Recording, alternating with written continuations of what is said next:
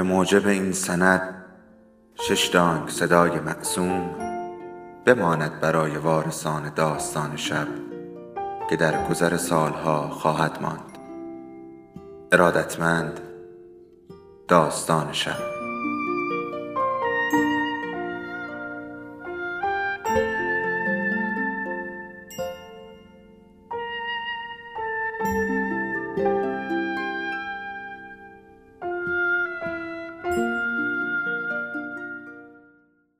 یکی بود یکی نبود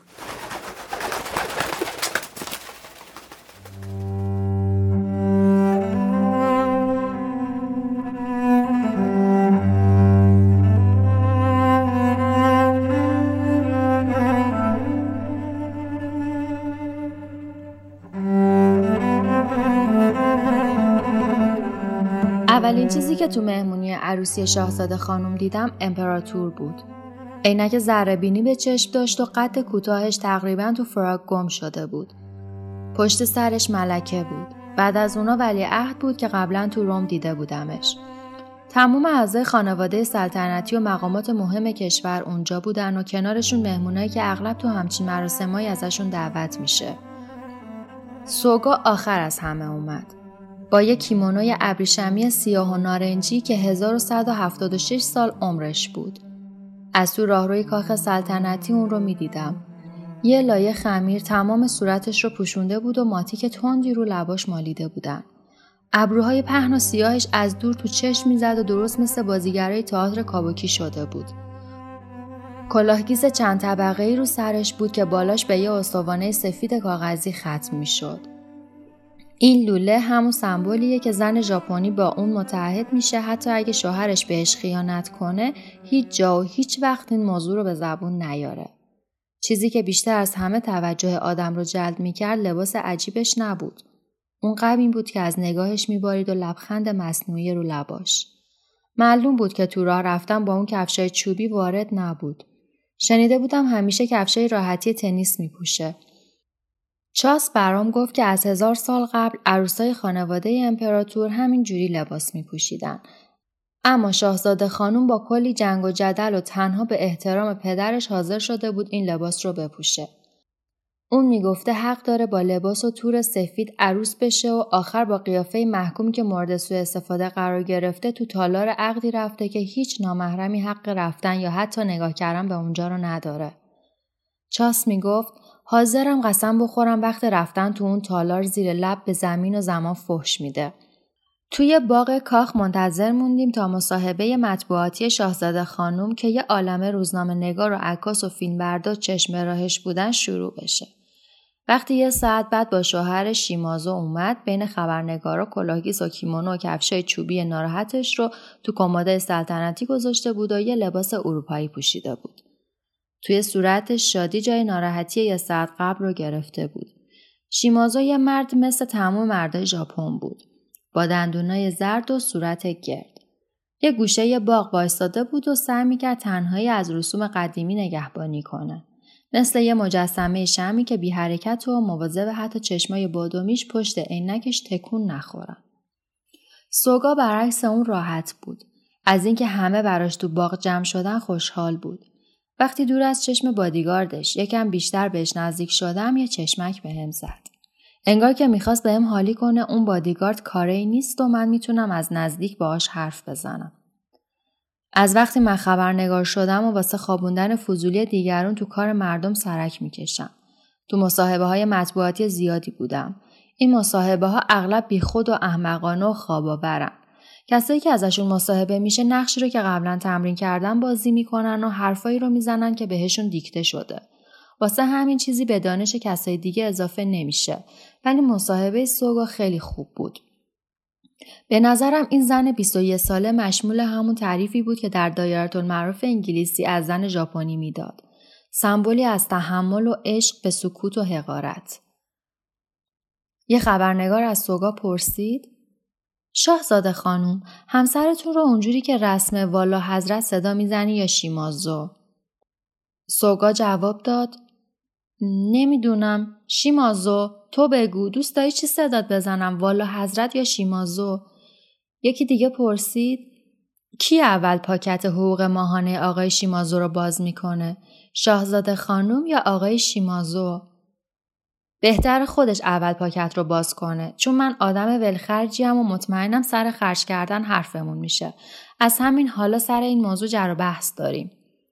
همسرتان رو چجوری شناختین؟ مطمئنم ازدواج شما پیش بینی شده نبوده. توی زمین تنیس تشنه بودم و اون اومد و یه کوکاکولا به تعارف کرد. وقتی ازش پرسیدن از اینکه یه خانواده سلطنتی رو ترک می‌کنه تا زن یه ژاپنی معمولی بشه و مثل هر زن ژاپنی دیگه زندگی کنه چه حسی داره خیلی شمرده شروع به حرف زدن کرد. از ترک کردن فضایی که توش هستم متاسف نیستم. بیشتر نگران فضایی هم که قرار تجربهش کنم. من چیز زیادی درباره روش اداره کردن یه خونه نمی‌دونم و امیدوارم بتونم همسرم رو از خودم راضی نگه دارم. همه تعجب کردن. با توجه به راحتی یه ساعت قبل سوگا این حرفای حساب شده بعید به نظر می اومد. تازه به نظر می اومد شاهزاده خانم یادش رفته اون خونه دو طبقه که قراره توش زندگی کنن هدیه پدرش امپراتوره و جهازی که با خودش به اون خونه می‌بره واسه آدم مفلسی مثل شیمازو مثل برنده شدن توی مسابقه بختازماییه. خونه و جهاز خودش حالا مال اون مجسمه شمعی بودن. وقتی مصاحبه مطبوعاتی تموم شد سوگا حتی نخواست اونجوری که مقامش رو رسم و رسوم حکمی کرد یه قدم جلوتر از شیمازو راه بره. کنار اون راه رفت و وقتی به در خروجی کاخ رسیدن یهو قدماش رو آروم کرد تا شوهرش جلو بیفته.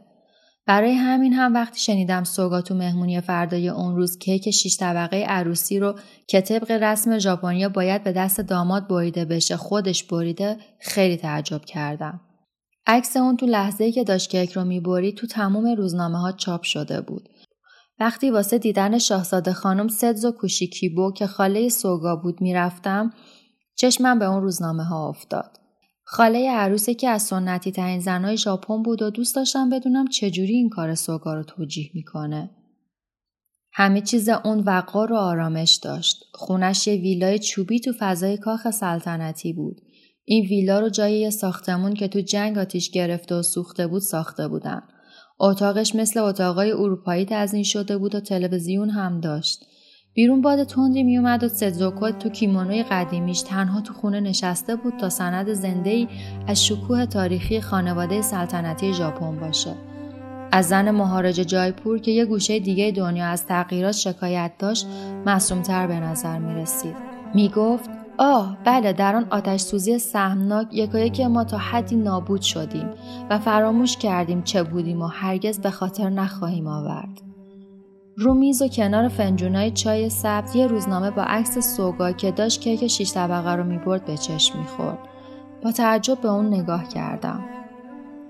منظورم رو گرفت و گفت بله می‌دونم چی به شما گفتم اما من فکر می‌کنم سوگا کار درستی کرده. گذشت اون زمانی که زنای ژاپنی به شکل افراطی برای کلماتی مثل فداکاری و فرمانبرداری احترام قائل بودن. لطفا برای خوانندگانتان بنویسین روی خرابه های شهرهای از این سرزمین که تومه حریق شدن نسل تازه ای از زنان به وجود اومده که دیگه نه تنها سمبل زیبایی یا عروسکی شکننده نیست بلکه می‌تواند درباره سرنوشت خود تصمیم بگیرد. همه اینها نتیجه جنگ است. زنان ژاپنی تنها کسانی هستند که در جنگ خانمانسوز پیروز شدند.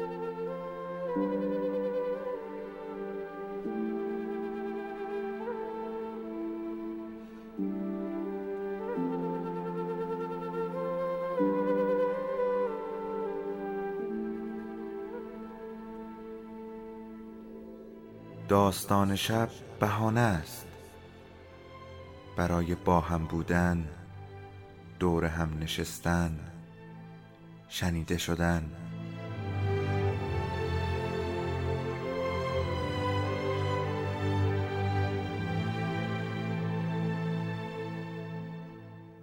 صدای افسانه ها رو میشنویم